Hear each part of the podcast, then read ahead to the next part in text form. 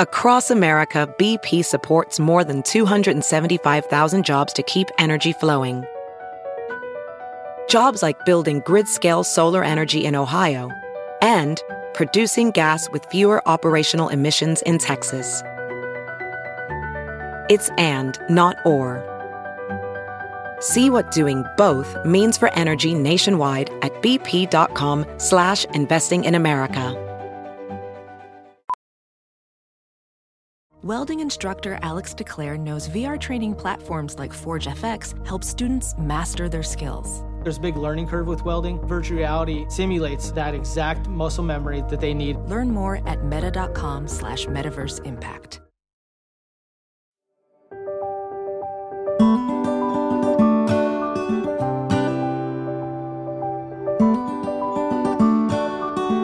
You're listening to Raising Curious Learners, a podcast from Britannica for Parents, where we talk to experts and discuss issues and trends in child development, education, and parenting.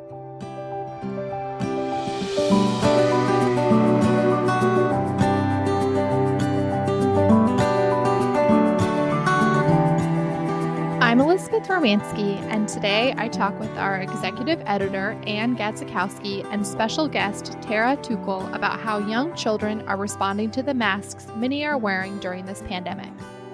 And lots of people are wearing masks now, and I'm very curious how this is affecting children. Yeah, I'm really curious about that too. And I've been listening to parents and teachers and observing children to see what's going on. I think there are two things. Children are seeing a lot of people wearing masks, and sometimes children are wearing masks themselves. So I know here where we are in Illinois, we're now required to wear masks, and children are required to wear masks too. But the Center for Disease Control does have guidelines regarding children wearing masks. They recommend that children who are under the age of 2 do not wear masks at all, and that face coverings should not be put on babies or children younger than 2 because of the danger of suffocation. And they mentioned that even children or even adults who are unable to remove the face covering without assistance really shouldn't be wearing masks. So that's just an important, I think, guideline to keep in mind when we're talking about children and masks, that some young children will be wearing masks when they return to school or when they're out in public with their families.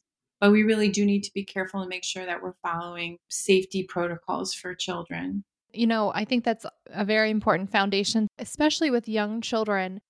Masks are something very new to them. They haven't had a lot of interaction and understanding about masks. And I can only imagine that they may not react very well, not only to wearing a mask themselves, but also seeing their parents, their friends, and then their teachers wearing masks. Yeah, it is scary. I'm scared a little bit myself, seeing all the people wearing masks now. We're not used to it. And it's particularly scary for children who don't understand what masks are. And I heard from a child care director who provides emergency child care for the children of essential workers, and their staff started wearing masks. And even the little babies, when the babies saw the caregivers with the masks on, they started to cry. And I think partly that's because it's different, and partly because they don't recognize the faces. You know, recognizing faces and seeing a familiar caregiver is such a comfort to children. And if the masks are covering their faces, then they lose that. So that is definitely a concern, something we need to pay attention to. So there's a great story written by Tara Tuchel called Wearing a Mask. And she is a speech and language pathologist who works in Minnesota. And we were lucky enough to have a conversation with her and ask her about her story. Well, Tara, thank you so much for joining us. We're really interested in your story, Wearing a Mask, that you created for young children. Tell us about the story itself, if you could describe it, and then tell us about why you decided to create that story. Thank you so much for having me. The idea of the story came about a month ago. I had previously written what we call a social story or social narrative for young children with autism about coronavirus. And I had put that out for free for anyone that needed it. And it just kind of explained what COVID is and why we need to socially distance, talks about flattening the curve and all of those kind of things that we've all been hearing, all of those buzzwords that I'm sure in turn kids are hearing through their parents or on TV. And that social story was really well received. And then things evolved to people starting to wear masks. And as an adult, seeing somebody in a store wearing a mask, it was a little startling. And I started thinking about how kids might feel. And so that's kind of where the idea came from. And I didn't realize how well received it would be. It was just a story explaining why people wear masks. And right at the time that I posted it for free, New York and some other states started mandating masks. So it wasn't just a matter of seeing other people wear masks. It became a matter of parents needed to try to help their kids actually wear a mask. Do you mind, may I read a little bit from your story? Just sure. Our listener know a little bit about it. So the title is Wearing a Mask, and it's an illustrated story. And it starts out, sometimes adults and kids need to wear masks to protect other people from getting sick. This might be something new for me. Masks might feel kind of uncomfortable at first, but I will get used to it. Even when I wear a mask, it is still important to stay 6 feet away from other people. And the story goes on to talk about going to a store, different situations, why we wear masks. And it also has some photographs of children and adults wearing masks at the end of the story. I think it's a wonderful tool for teachers and for parents. And you use the term a social story. So this is a little bit different than a storybook. There's not like a fanciful character or a teddy bear or something like that. Can you tell us a little bit about how you structured it and what makes it a social story? A social story is something that was developed by somebody named Carol Gray, and she specifically developed social stories to help kids with autism learn about something new, deal with a change, have a situation explained to them. And so that kind of format gives a lot of information to kids. And so that's why I chose that format. It's like you said, not fanciful characters or anything. It's just really real to life. So, Tara, for what age group did you create this story? I work with young children with autism, and so I'm a speech and language pathologist. I work mainly with 3 to 5 year olds. Prior to working with that age, I was at the elementary level. So I think it really applies to all of those ages. However, even older kids that want to learn about it or need to learn about it, or teenagers, adults with special needs, this can help them too. But this story would be interesting and useful to all kinds of children, not necessarily just children on the autism spectrum, wouldn't you say? Correct. Yeah, that came about because I put it out there for students and other kids that I've worked with. And then the feedback that I've gotten has been, this helps all kids. And I've gotten emails and messages from people saying, thank you so much. This really helped my young child who was afraid of masks, afraid of putting one on, and now they'll put it on. And so usually these kind of stories really do help all kids. I think young children in particular, they absolutely love having information in that kind of format, a little story with some pictures, and they really, really thrive with that.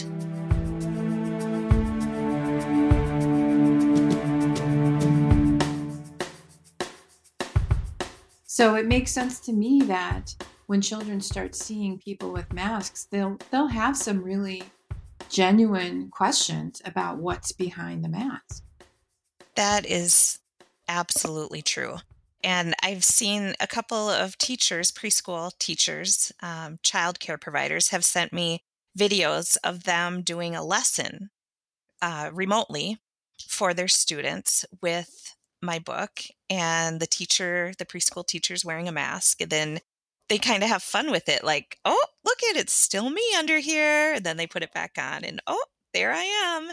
And so I think approaching it that way for kids, you know, giving them the information, but not being completely serious tone about it all the time. Like, have fun with it, show them what you look like with the mask, without, and especially for those people and children returning to childcare centers, that kind of approach, I would think, would ease kids into the change. So for children who are on the autism spectrum, even without the masks, for some children, it's difficult to read emotions. And you mentioned just now about a smile behind the mask. Do you have any thoughts or advice on how we can still convey emotion to children when so many people are wearing masks? Ooh, that is a tough question, because you put in there the children with autism that, like you said, struggle sometimes with recognizing facial expressions. And we know that some of the research has shown kids with autism tend to focus on people's mouths when they're talking instead of looking around to see all of the other social cues, like the eyes and facial expressions. So when you take that mouth out of the equation, it's kind of unknown with masks how they're interpreting it. And so I think even with young children and with children with autism, being really clear, and you could even label it like, oh, look at, you might not be able to tell, but I'm smiling under here. I think what you said is funny. That kind of thing, in my eyes, would be helpful. Yeah, so describing emotions that aren't visible behind the mask. Yeah. So to say, I'm smiling now, or to say, I'm laughing. Did you hear me laugh? Yeah, and pointing out, like, this is what my eyes look like when I'm laughing or smiling. See how they crinkle up a little bit? So maybe even some specific talk or lessons surrounding that to help young children. Yeah, I wonder if one of the positive things that will come out of all this is that teachers and parents will develop new techniques and new language for describing emotions and teaching, you know, emotional responsiveness to children using words, using gestures, using other tools besides just our faces. I really think that would be an interesting area to look at further and try to use. Yeah, I think that's something we'll pay attention to as we go along. So you said you've heard a lot of positive feedback from the social stories that you've created. Can you give us an example of someone you've heard from and what their experience was? Yeah. In addition to the messages I've gotten from just regular preschool teachers, childcare providers, the other thing that has kind of surprised me in a way, or at least it did at first, is the global response. And I knew we were all experiencing this pandemic, but it really, really made me think this is a small world. Like, what we're experiencing right now, with everyone in the world experiencing the same pandemic at the same time, we are all in this together. And whether you're a parent or you teach young children, everyone is thirsty for information to give to their young children. So some of the books I've written have been translated into Russian, Greek, Spanish, French. And I've also gotten messages from parents from other countries. Specifically, last week I got one from a mom in Jamaica.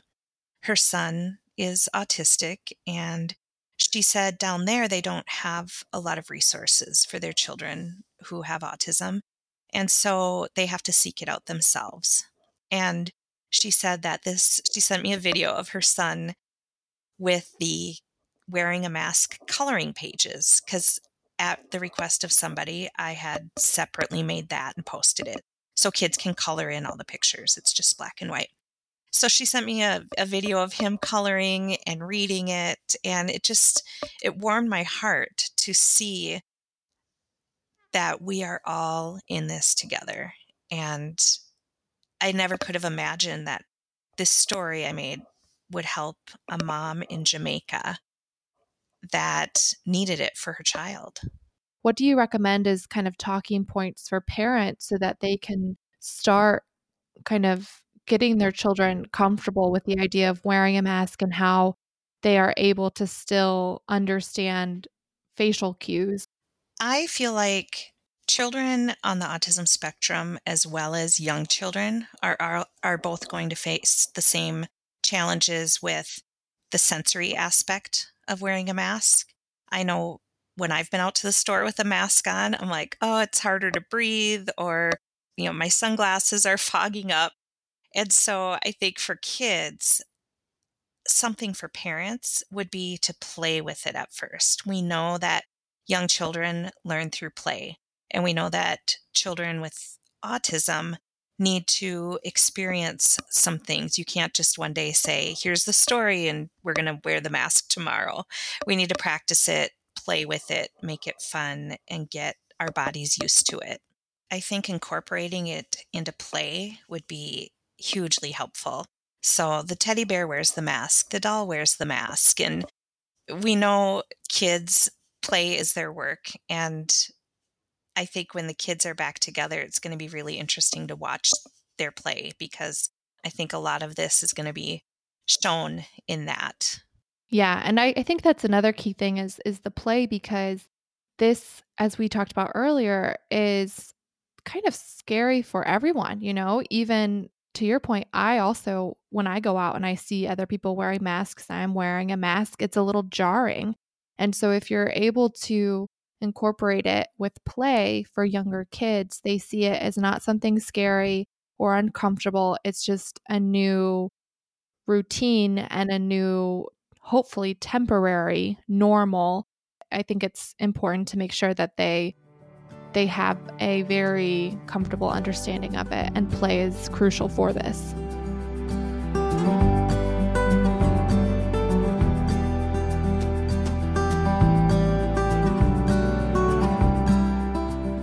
So Ann, I think that was an amazing conversation that we had with Tara, and a couple points that I want to just bring back out is we talked a lot about how children can react to the face masks, and I think it's important to also highlight the research that we talked about in this interview with her, which is about how kids already seem to be reacting to masks, specifically in the case of Halloween. Yeah, you know, I mentioned that when we were talking to Tara. The research that I'm familiar with is around Halloween masks and children, and not just Halloween, but any kind of costume. Like, young children are so new in their understandings that they will often believe if you put on a costume, like a Spider-Man costume or a monster costume, that you become that thing. You become Spider-Man or you become a monster. So children have such a concrete understanding of clothing and items in their world that it's really hard for them to literally see beyond what's on the surface. So this whole idea of helping children understand what's behind the mask is really important, and helping them find new ways to read facial expressions is really important.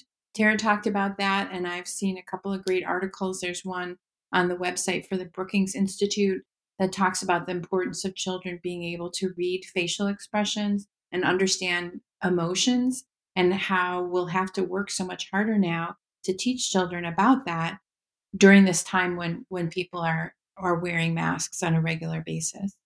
And I think there are some other ways that we can incorporate play into getting children a little bit more comfortable with masks. Children could draw masks or put paper masks on pictures in storybooks, you know, their favorite character Elmo or a character from television. They could put a little mask on it using a sticker or a piece of paper, playing with toys, and putting a mask on a doll or a stuffed animal, like just one that you make out of paper. It doesn't have to be a real mask.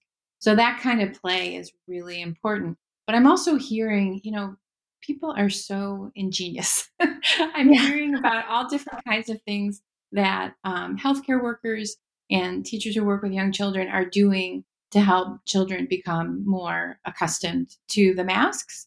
So there, a lot of people are finding ways to make or find see-through masks, so you can still see a little bit of the mouth underneath. I'm also hearing about people who are wearing a picture of themselves, either like as a badge or on the mask itself, so that the children can see who you are. If they've not met you before, they can see your face in the picture and know what you look like, or they can recognize you by looking at the picture. I've heard of parents and teachers letting the children decorate the masks that they wear, so then the child can have some autonomy and sort of take control of what's going to happen, drawing on it or decorating it with ribbons or beads or fancy things. So I think there are a lot of clever ways that we'll find, and we'll think of more as we go on, for helping children feel more accustomed and at ease with all of the masks that we're seeing these days.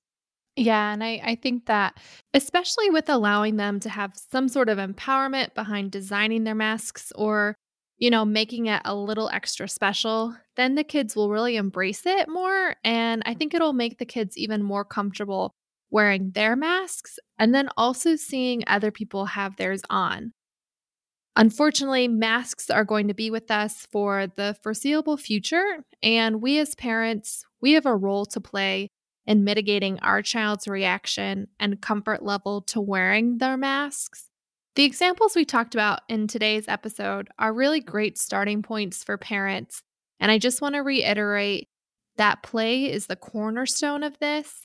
We also are going to have, you know, additional resources on this topic that we talked about today on our website, BritannicaForParents.com. And we'll also provide links to Tara's books and her website, which is AutismLittleLearners.com. We're living in really challenging times, and there are so many surprises and problems to solve along the way. But I'm so encouraged by all of the caring and smart people who are working on these problems. And as we continue to learn more, we'll just collect more great information and resources to share with our listeners. And we'll look forward to coming back and talking again soon. We want to thank our guest today, Tara Tuchel, for spending time with us and talking with us. Thanks for listening to today's episode of Raising Curious Learners. We hope you'll tune into our next episode.